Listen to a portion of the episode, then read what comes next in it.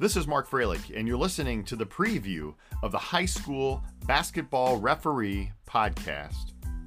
Each week, you'll hear from a high school basketball official as they share their experiences while also offering tips to help improve your game, whether it's with communication, game management, improving crew dynamics.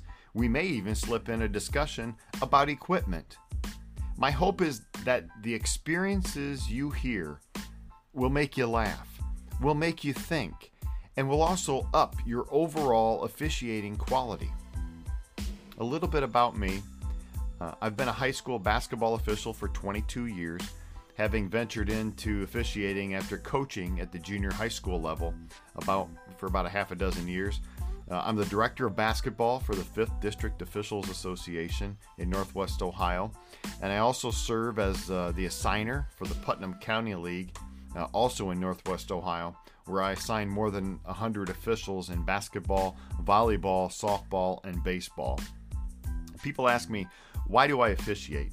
And I always tell them the same thing that, you know, I could have a really, really rough day, but when it's time to step on the basketball floor, all of that stuff that happened, all the stresses, all the anxieties, whatever else it's called, all of that stuff goes away. I absolutely love basketball officiating in the high school game. It's a great feeling.